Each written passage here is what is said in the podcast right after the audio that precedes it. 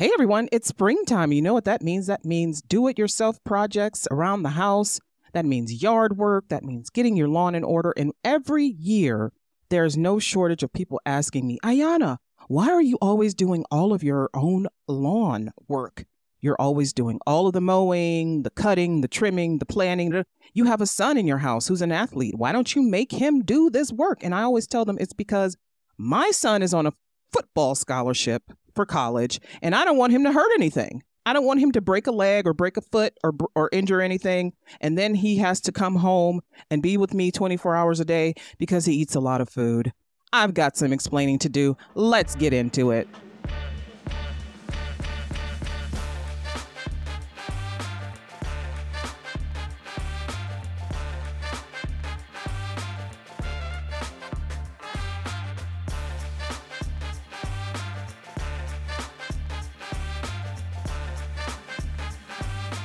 Hey there, Allians. Welcome back for another episode of Ayana Explains It All, the podcast hosted by the Black Muslim lady lawyer with an opinion on everything. Born and raised in the hood, living in the suburbs of Northeast Ohio, avoiding these Met Gala photos. I can't get distracted by it all. I'm not into the celebrity fashion, but I know that everyone is dressed like some kind of string of pearls this year or something. Ayana Explains It All the, is the podcast available on 13 media streaming platforms, including Spotify, Amazon, Apple Podcasts, Stitcher, and YouTube, just to name a few. Ayana Explains It All also has our own website. That's A-Y-A-N-A explainsitall.com. Again, that's Ayana Explains It All.com. First name spelled A-Y-A-N-A. And you can go on the website and you can link to all of the social medias. You can find past episodes, full episodes, you can have show transcripts. You can rate the podcast. You can review it. You can leave five stars, one stars, however many stars you want. You can also become a patron of the podcast. Yes. Today, while I was putting together this episode that I have to do with my son, I was trying to get, I don't even know how to do this, use two microphones.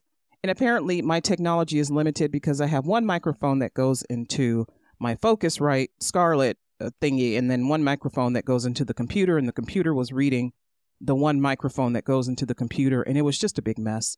I am technology limited. I need new technology. I also need to keep my news sources fresh and refreshed and this all costs money. So you can go to the website and you can leave me a tip. You can buy me a coffee. That that if you guys have heard of that buy me a coffee, actually mine says buy me a laptop because I really need a new laptop also. This hobby of mine has really taken off and I want to invest more in it. I do pay out of pocket for a lot of this stuff. And you guys are probably saying, but Ayana, you're a lawyer. Aren't you wealthy? Joke's on me. I work for the federal government.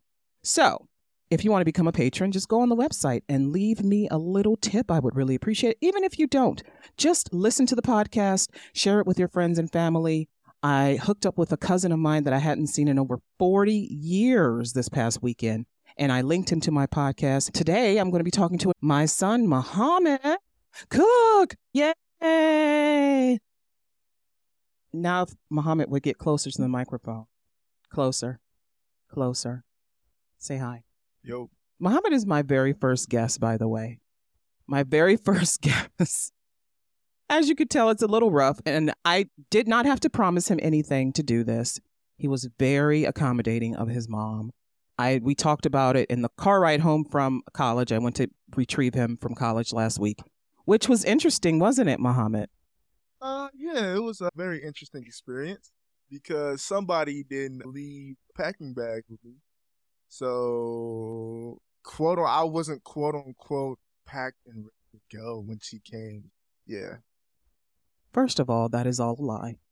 Throughout this entire interview, you would notice that Muhammad lies quite a bit and I'm going to have to. I'm kidding, son. But, son, seriously, you're going to have to get closer to the microphone so the people can hear you. Pretend like we're back in 2004 and I'm giving birth to you. Muhammad doesn't like when I talk about the story of his birth. It was harrowing, Muhammad. 18 years. I am 18 years of age, and every year you have, what's the word?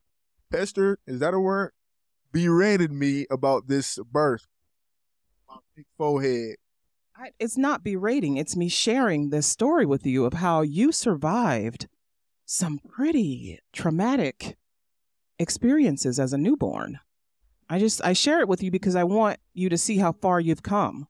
You've come very far, Muhammad, and I'm very proud of you. When I picked you up from college, the end of your freshman year, I was like, let me see what this kid has learned during this entire year. I know it was tough for you, first time being away from home for that long. You also don't have a roommate, so you were basically living by yourself, even though you lived in a dorm with a bunch of other people. You were living alone, away from home, away from my delicious home cooking, away from my warm hugs and affirming words. He's rolling his eyes. And so I really wanted to know what was on your mind, what was going through your head. Last year, before you left for college, I did this entire episode on a toolkit that every young adult should have. And I know I gave you some of these things, but I also bought you an actual toolkit. Did you use it? Tell the people.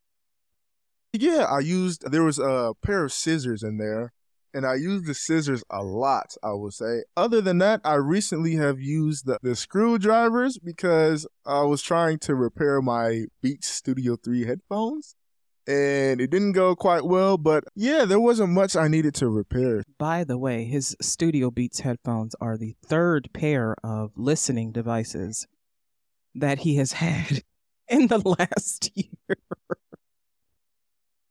oh, the last two years, excuse me. Okay, I'm sorry. So you and me were in the car, we're driving home. It's, it was about a two hour drive after we got all your stuff packed in. And I showed the picture, and your aunt was like, Yeah, trash bags are not the way to go. People didn't know this, but when I showed up to pick up Muhammad, Muhammad thought he was just going to take all of his things and throw them in the car. And I said, Have you never moved anywhere? And he has it.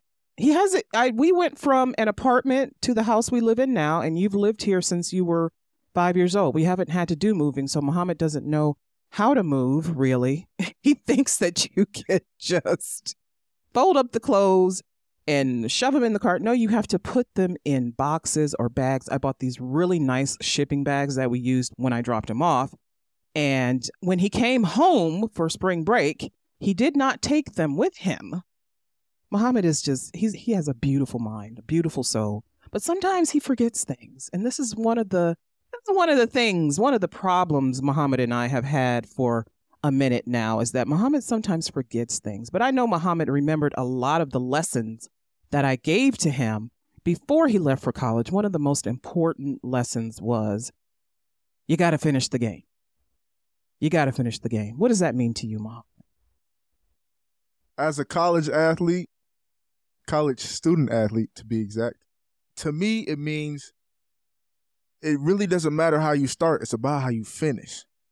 When I got on campus, I started off slow in pretty much every aspect because there was like a lot of anxiety going into it and nervousness because not only is this my first time living away from home, it was my first time being playing, playing any sport on a collegiate level. And uh, there's a lot that's asked of somebody coming straight out of high school and I was very immature at the time in many ways. So it was like a very hard adjustment at first, very hard. And I just remember so vividly that first night sleeping on that college bed. I couldn't sleep. I couldn't sleep out. Like the nerves were getting to me. It was like a wake up call almost. It was crazy. Crazy experience.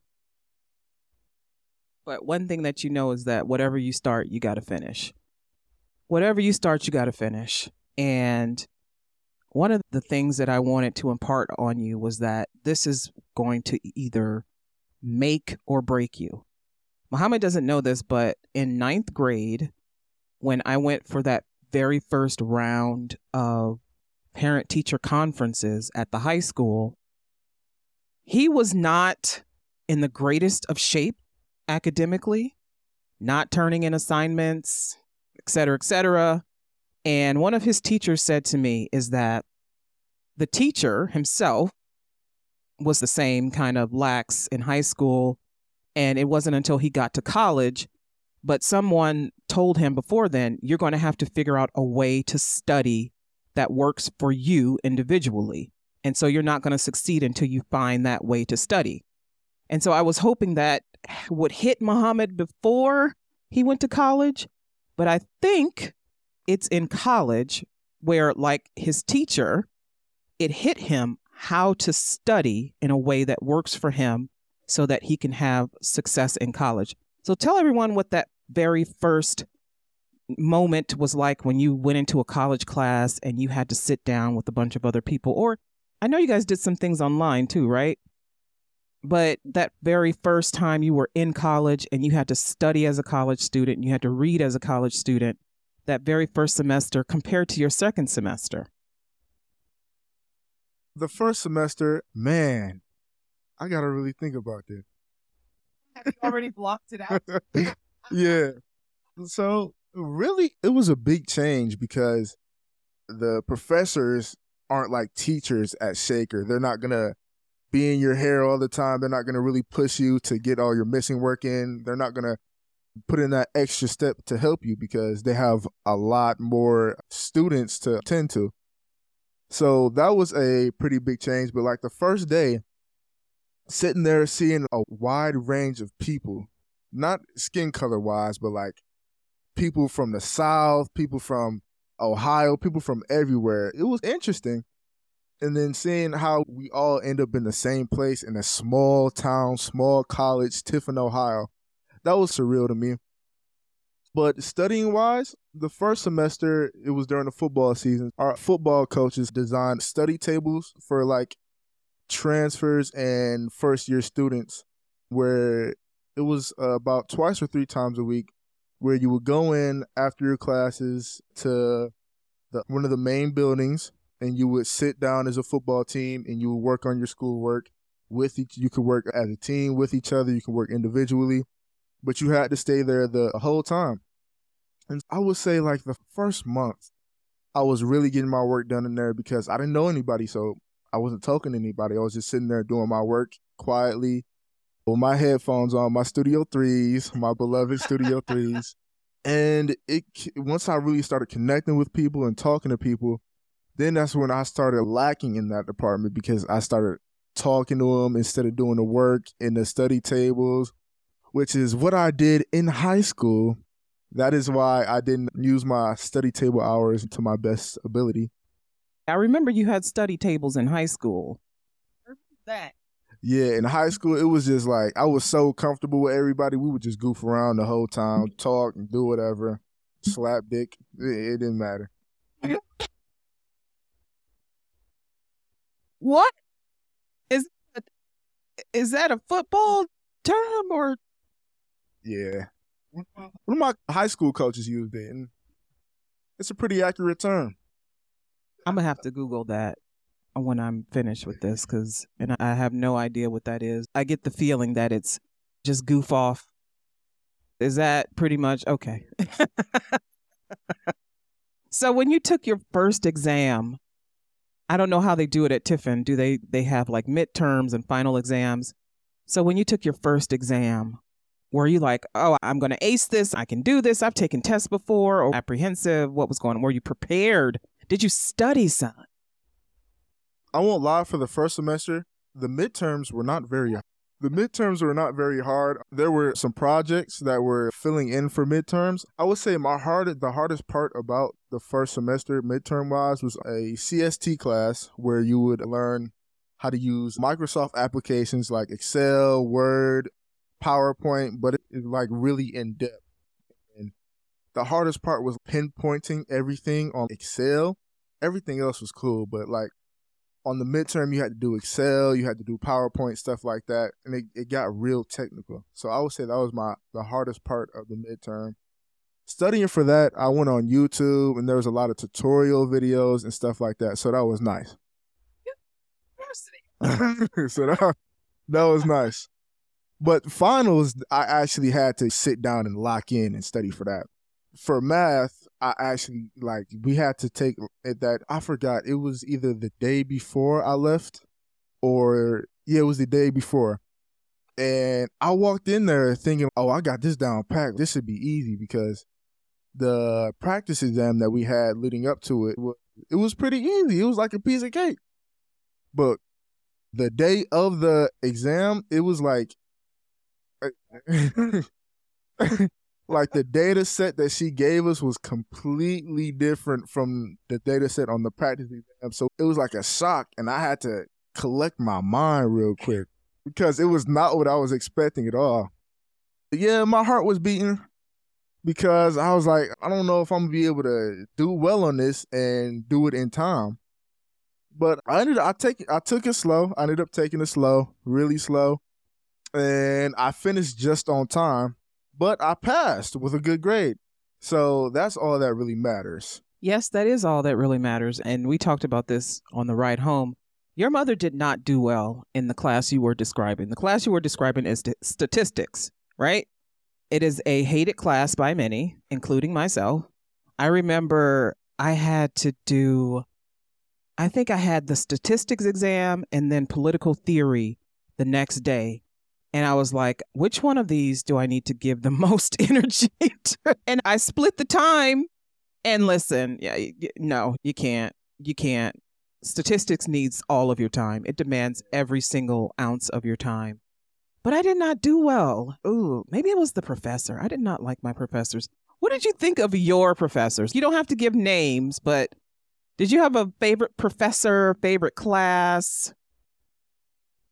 My favorite professor has to be first semester. I have two actually. First semester, my English professor was very nice. She was very nice. She was very lenient very down to earth. That's why she was nice because she was lenient. No, she was just a very nice person in general. Like she, it, it felt like she actually cared about everybody, everybody's well being that was in the classroom. Like genuinely cared, and that really sticks with you. If your professor really cares about you, you can feel it, and I, I value that a lot as far as my second semester, my advisor, he was one of my professors, and he was just a very cool dude, just very cool. He's the advisor for all the football players, so maybe that's why he was so cool. But yeah, I really liked him. And as far as my least favorite, there's no no there wasn't any least favorite due to like harsh feelings like they were mean or anything like that. But my marketing professor first semester, it was just like he would talk from the very beginning to the very end. Just just like endless talking. And it's my attention span, like I can't lock in on that for that long. Especially with like his monotone voice. It was just like was a very cool guy, but is it the way he gave his lectures was very boring, I, I would say. Oh, listen, I've had my share of boring lectures. That's why I tell people after law school, I never wanted to see another school or university ever again. And then I learned that I had to do 24 hours of continuing legal education credits every two years. If you follow me on social media, you've seen me post over the years Muhammad and his clarinet. Muhammad used to play the clarinet.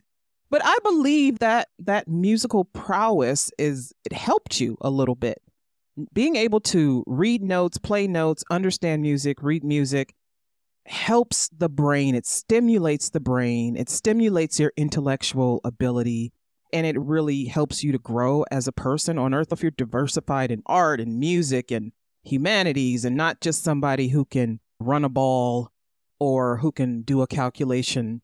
It helps to be well rounded out there in the world. But also, I personally never wanted to have a child who played football. I did not want a child who played football.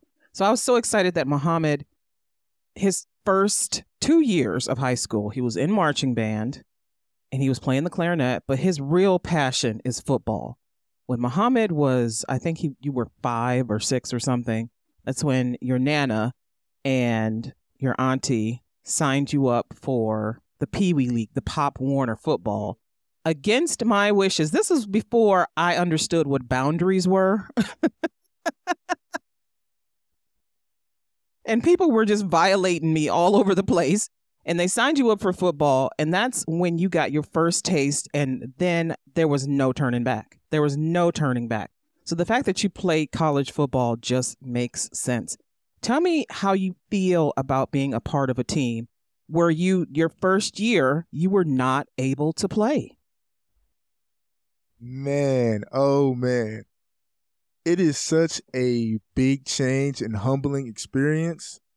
Going back to square one, going back to the bottom of the totem pole, because sophomore year they had the JV teams. So when I was a sophomore, I was still I don't want to brag too much, but I was still like that guy on the JV team. and I was still on the field doing my thing. But getting because junior and senior year, I was a starter. I was a team captain on both the rugby field and the football field. And then just going from that and then seeing these grown men like 25, 24 years old, full beard, stocky, and you you knowing that you're not playing, you're not seeing the field, it's a very humbling experience. And it really motivated me because I want to play. I want to get on the field. So I know what I have to do. It's just a matter of if I'm going to do it. And I know I'm going to do it. So that's really the gist of it. Yeah. It was just a humbling experience. But you got to play in their, what was it, their green and gold game? How was that experience for you? That was like the first game with like my first time where the lights were really on. Yep, I was fasting. Yep, during Ramadan. A little backstory leading up to Ramadan, during winter break, I gained a lot of weight. I gained a lot of strength, and I was ready to roll right into the spring season. We had our winter workouts. My defensive line coach said I was rolling through those. I was having a great winter. Then, boom, Ramadan hit me like a truck, man. like, in every way possible. Yeah, I really like it, I really commend professional athletes who perform during Ramadan at such a high level because it is very tough. Not only is it the whole like you you just don't have energy. You don't have energy and then on top of that I was losing a lot of weight. Like I was rolling I was ready to roll right into the spring and have a great spring and it was just it was very tough. Probably one of the most important aspects of Ramadan is it forces you to stop and reflect on what you've done in the months leading up to Ramadan and how you want to conduct yourself during Ramadan and the person you want to be after. It really does pause a lot of things to give you time to reflect, to grow closer to God, but just to think about yourself. You do a lot of self reflection during Ramadan. Oh yeah, I did a lot of self reflecting. Late nights, just sitting there staring at the ceiling. it could because it was it was like all the progress that I had made, all the work I put in. It was it felt like it went to waste. But looking back at it now, it it really didn't go to waste at all. But it was just in the moment I was so down on myself because I had such high expectations for myself and it felt like I was just trying so hard, but I just couldn't succeed. But looking back at it, everything happens for a reason. The good thing about it is I stayed disciplined. I got through all of Ramadan and, and I ain't cheat. You know what I'm saying? I ain't giving the peer pressure. I was in the caf every day after practice or after a lift. I would in front of everybody, in front of the whole team. We had like a section where it's usually just all football players. So in front of the whole team, I would be packing my little container. I would put all the food from the cafeteria in there. I would get some Gatorade. I would get a half a gallon of water, and I would just walk right out of the cafeteria to wait till I can break my fast to eat every day. And people would laugh. People would, uh, encourage me. Like just crazy being around a lot of people who don't who aren't familiar with Islam whatsoever. They had no idea what I was doing or what was going on. But the good thing about it is my defensive lineman coach, uh, he is now the uh, defensive coordinator, David Price, Coach Price. That's my guy. He was very supportive during Ramadan. He was very understanding. He was he's just a great person in general. Like he will be very hard on you when it comes like your play on the football field. If you you make a bad play, for example, he's going to get on you. He's going to say some very mean things to you in front of everybody. But at the end of the day, like as a man, when he's having man to man talks with you, Like he really like genuinely cares about everybody on the team and he's really willing to sacrifice a lot for us. And so having that support system on the football team really helps you mentally and encourages you to keep pushing it. You know what I'm saying? Yeah, we know what you're saying. That's another thing I wanted to ask you about. In college, sometimes it can feel isolating. It can feel like a lonely experience, especially because you don't know anyone and you didn't have a roommate. I at least had a roommate who I bonded with until I could reach out into the community. But I also had been to college the summer before my freshman year, a special program for minority students. And so I had made friends then. So I had a few friends when I entered college. You did not know anybody and you lived by yourself. How, and I know I, every time I talked to you on the phone, I would ask you if you had made any friends and you go, nah, I'm just in my room. I'm either studying I'm on the game. And I would say, Muhammad, I just I want you to get out and go meet some people, and I would try to encourage you to go out and meet people, and just so you have a social support. It's important to alleviate. I know I talked to you about the adjustment disorder that some people develop when big changes happen in their life, and they can develop depression and anxiety. It's mild and it's temporary, but it's because big changes have happened, and your brain can't adjust to it well. And so you either get depressed or you become very anxious and nervous and you don't know how to navigate the world around of you around you all of a sudden. You're not adapting well. And so having a social support system really helps. And that could be anybody. That could be a coach, it could be a professor, it could be your RA, it could be people who live in the dorm with you, it could be your classmates. But you need people. You need somebody. What did you think of the people that you met on campus? The people that you encounter, the people you live with. You don't have to tell any stories about how nasty and dirty people are. We all know. but tell me about the social aspect of being on campus. Okay, so when I first arrived, when we first started unpacking in the dorm, when I opened my door and I saw that I had a single, like I was ecstatic, like on the inside. I was more than happy because I, I love my alone time. I love being alone, doing my own thing having fun on my own. So for the first week, for I, I want to say the first couple weeks, I was like very happy because I was alone. I had my privacy. I had my video game. You know what I'm saying? so I, I had everything I wanted. After a while, it it it did it start to get lonely. It did start to get lonely. I was still in contact with my friends and uh, still in contact with a girl I was talking to at the time. So I, wasn't that lonely. You know, I still had people I could talk to whenever I was feeling down, people who I can tell about my day, tell people about what's going on. And then after a while, it's like I just really grew apart from the people at home. And on top of that, I wasn't making any new friends. I wasn't going out there applying myself, going out to hang out with people, stuff like that. And it's really because I, I don't know.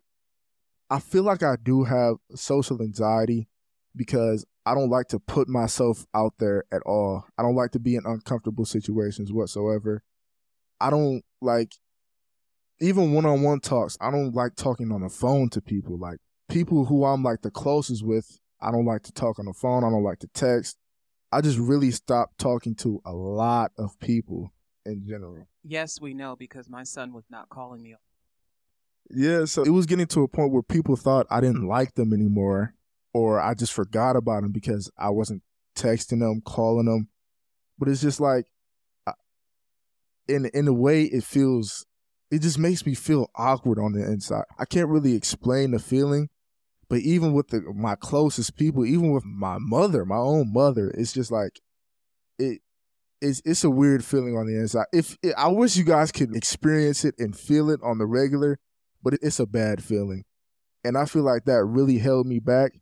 And in the long run, I definitely would have benefited from like having roommates or a roommate just to make good relationships on campus.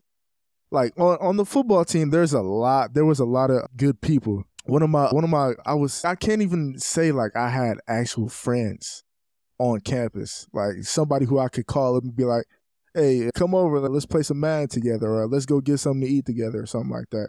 I didn't have any. What I like, what I had was like when I was around my teammates, like we could laugh, we could have fun, and stuff like that. But as soon as I get to my dorm, I'm completely alone. Like I'm in solitary, basically. And that's that. That's really what it was. But like the teammates, like when I was around them, they were really great guys, very funny. Like I, some of my best laughs that I've had have been with some of my D line guys. I really feel like if, if I would have really put myself out there and hung out with those guys, my first year would have been much better from as far as my mental health stuff like that. But I will say, shout out to my boy Daniel Geisler, man. Daniel Geisler, man, he checked up on me a lot. He FaceTimed me, texted me, made sure I was good. Shout out to his mother, Miss Geisler, as well. She checked up on me a lot as well. Obviously, shout out to my mother. shout out to his mom, the most important person in his life. Thank you very much. Yeah, she called, checked up on me a lot. My nana, obviously, and my aunt Nadira as well. She checked up on me as well, made sure I was doing good. So it was just like I had a lot of support that I could that, but I just didn't go out there and accept it. Like I had a, I had a lot of people I could lean on, but it's just the fact that I, I can't really explain the feeling. Like I, I really wish you could understand. I really wish people could understand like how it feels for me in just normal situations, but with the whole group or with more people, it, it feels more natural, like I'm more comfortable. I don't know what it is at all. I don't know how this developed or whatever, but that is how I feel day to day, like every day. It's never a day where that goes by where I don't feel like. That's why I love music. Music was my probably my biggest therapy throughout this whole first year. It's just being able to tune everything out, throw your headphones on full blast and lock in. It's it's a great feeling. And that's really how I got into some of the old music, some of the old soul, you know Marvin Gaye. Hold on. Listen, on the ride home, he was like, Mommy, let me connect to the car audio. I was like, I don't want to hear none of that Kodak track thug, young, black, SZA, KUB, nothing. I don't want to hear it.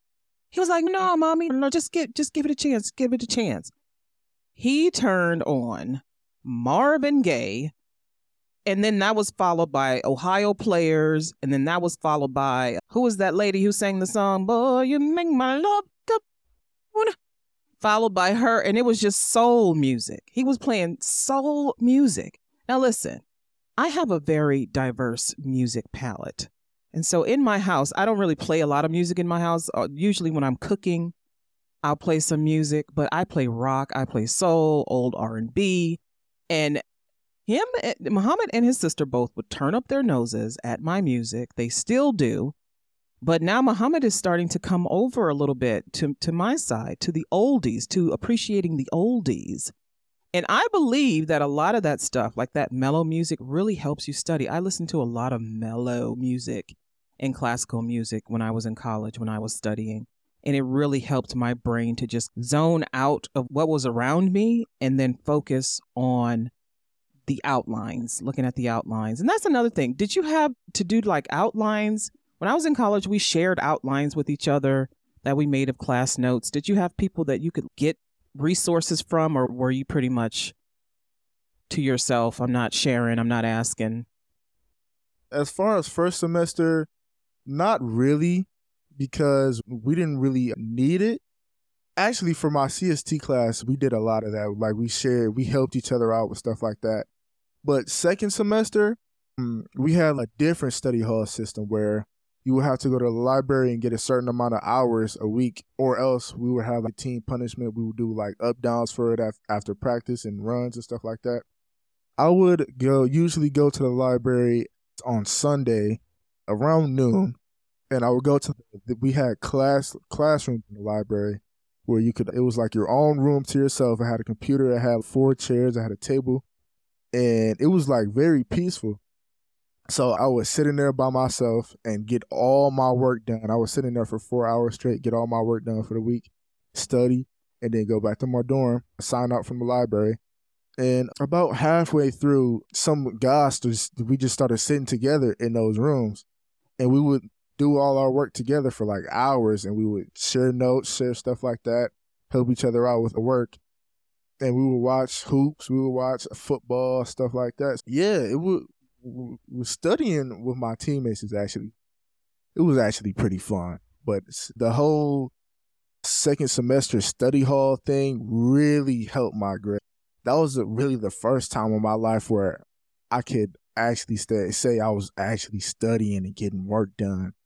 And it really showed up on my grades. It was the first time in my life I could really say I was proud of my grades. So that's crazy to say in your first year of college, but yeah. Okay, I remember an incident. I think it was like your first two weeks, and you said that your that somebody had marked you absent from class, and so your coach called you and was chewing you out because he thought you hadn't gone to class. Talk about how that experience and how that made you understand the seriousness of being on a football scholarship and having to go to class and listen to your coach. And tell me a little bit about your relationship with your coach. Man, uh, Coach Price, he, I ain't gonna lie, the first few months on campus, he really struck fear in my heart. Like, that, just the coaches in general, being on a coll- collegiate level, it's like the, what is it? What is it? The leeway for, how do I say this? for making mistakes and stuff like that, you don't have much leeway. Like you have, you don't have many strikes. Like in high school, you could do whatever you want. You're still on the team because you're a good player. That does not work at this level. when my advisor had texted me, but it was my advisor first. My advisor texted me, and then I got a call from my coach. Anytime I see his contact name pop up in my phone, my heart drops because that means I did something wrong. So I was like, "What's going on? What's going on?" And he's like, "Your advisor is telling me you you missed class on the first like it was like the maybe the second or third class of the semester, and I'm already missing class. So you know that is a very bad look." And I'm like, "What happened? I was in class. You can ask. I was in class with him. He saw me." And so I had emailed the, the counselor, and it appears that my name was on the sheet, but I guess he didn't see it. It was an error on his. It was an error on his end and we got it all cleared up, so it was fine. The coach was understanding. When I tell you, my heart was racing. like getting in trouble with your coach that early into being on the team is bad. It's bad. It's not a good look. Not a good feeling. But yeah, as I said earlier, like my relationship with the coaches are like they're gonna be very hard on you when it comes to football. Like they're gonna say stuff that you never heard from a coach before. But when it comes to like them caring about you as a per as a human being, they're always there for you whenever you need them. You can call them at any time uh, if you really need them. Yeah, as far as the relationship, it's a, it's a good relationship, but obviously they're going to be hard on you. Yeah, so a lot of that toughness, a lot of that that that tough love that you got probably helped shape you. And I look at you now from when I dropped you off that week of football camp and you were just you were thin and you were you know, had your your Beats Studio 3 headphones on. and you didn't look scared. You never look scared no matter what's going on around you. You never look it. You would never know. Like Muhammad is so laid back. Sometimes it's like aloof it, but he's definitely keyed in. He knows what's going on, but he is so laid back. He does not get worked up like I do. Like I get worked up. My kids hate it. They know that they have to solve problems as much as possible before they come to me. Because if they come to me and it's still a problem, oh, we're going to solve it, baby. We're going to solve the hell out of it. But he's so laid back and he knows how to handle business for the most part. He's still 18. He's still a knucklehead. But the person that I'm looking at now is a man. You are a man. And it's been some years since your mother has had a man in her house. so I'm sitting here, I'm parenting a man. That is so weird for me. But I'm glad that I don't have to do a lot of parenting anymore.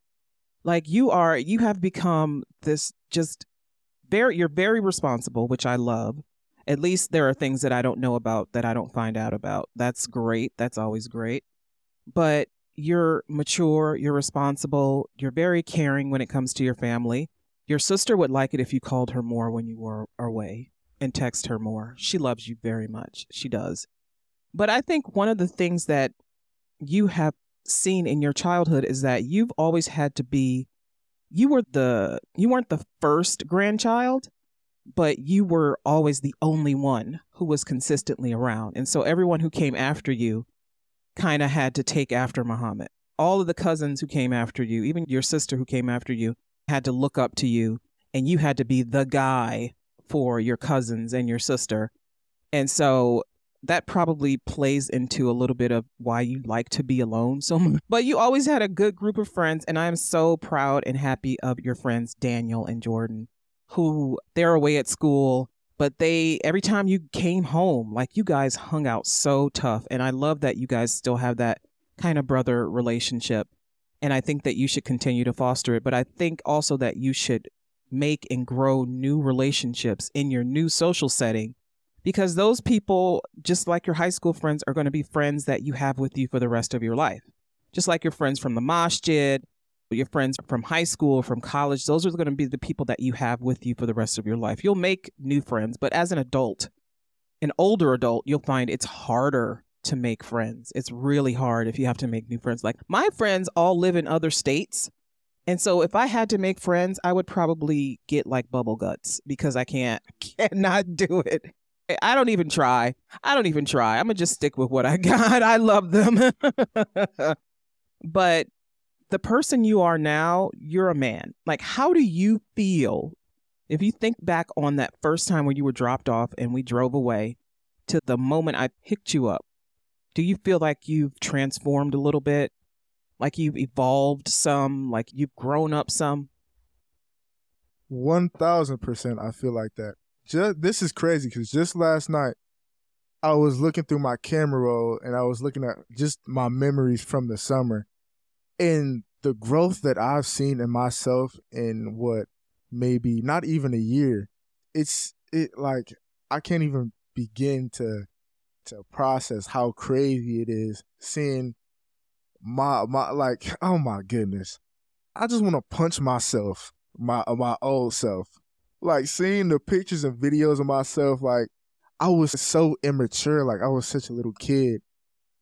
But at the same time, I still had maturity. It's weird. It's a weird, weird way to, weird analogy, basically.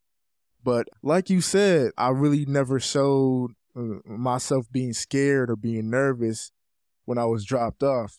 On the inside, I was very scared, very nervous about everything but I never like to ever, never, ever to show my emotions or tell people how I'm really feeling because I it just roots back to what I was saying earlier. I don't really like reaching out to people and especially reaching out to people about stuff like that. I really like to tackle my own problems myself, deal with my own stuff myself, which is it's bad, but at the same time, that's how I got so much stronger mentally over this year. And that translated to me getting stronger physically as well because battling with yourself in your own mind, it it, it makes it motivates you. It motivates you. Like it, it really makes you want to do better for yourself. And I realized that I really wanted to be better at, in every aspect of life. Like looking back at my senior year, and the stuff that I put you through and the way I finished out my senior year and how in the summer I wasn't on my A game. I wasn't working how I was supposed to, working to working to getting better as a football player, getting ready for fall camp. I really reflected on that stuff and I really realized I got to pick it up because this isn't the way to go. I'm on a mission. Like I I got to finish strong and in order to finish strong, I got to do stuff now. When that time comes, my first start on the varsity field, that I am ready for. And I'm playing with a lot of money on the line. You know what I'm saying? I don't want to be paying for my college tuition until I'm like 40, 50. You feel me? I'm here on a mission. And I had to realize that a lot of people don't have the opportunity to play their favorite sport at the collegiate level. And I'm very lucky and I cannot fumble this opportunity. And on top of not being able, not fumbling this opportunity, I, I have a goal for myself. My my goal is just to graduate and get my degree with the least amount of what student loans loan fees as possible. Yeah, with the high grade, yeah, of course. yeah. with the highest grades, Yes, yeah. Let's get that on record. Yes. But as I really work and as I really think to myself, like that goal can really change. If I really work and I really uh, stay disciplined and lock in, I can see myself making that final push and getting into the league eventually. But that that that's it's gonna take a lot of work and a lot of effort and a lot of dedication. But I know if I really push myself, I I can do it because I I see it in myself. I look at myself in the mirror every day. I work out every day. I do. I see the progress that I make every day, and I really think if I push myself enough, then anything's possible. The sky's the limit. Any goal is achievable if you put in enough work. You can do anything. You become you can become the richest man in the world if you try hard enough. And if you're not the richest man in the world, then that means you're not trying hard enough. You feel me? I really think you can achieve anything you want to do if you just try hard enough.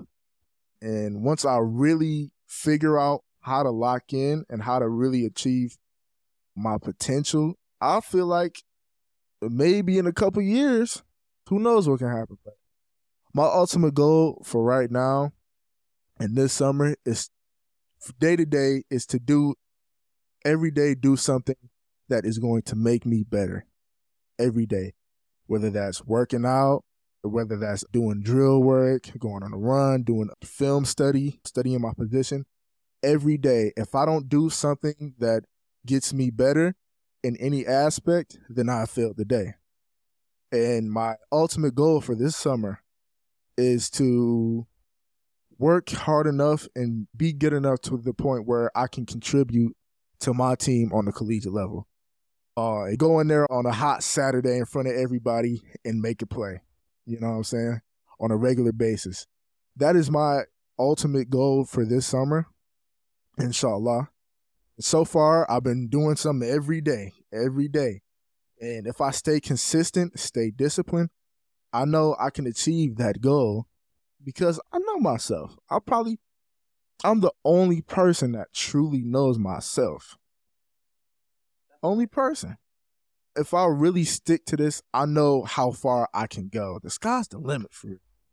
And I'm so motivated to finish out strong because I have so many people that I want to make proud and so many people I want to impress and so many people I want to stun on. You feel me? and most of all, I'm doing it for myself. So I, I really feel like I have a purpose. You know what I'm saying? Yeah. Inshallah, son, you will finish the game. You will. And this has been Ayana Explains It All, brought to you by Facts, Figures, and Enlightenment, featuring my son, son, Muhammad Cook. Take care.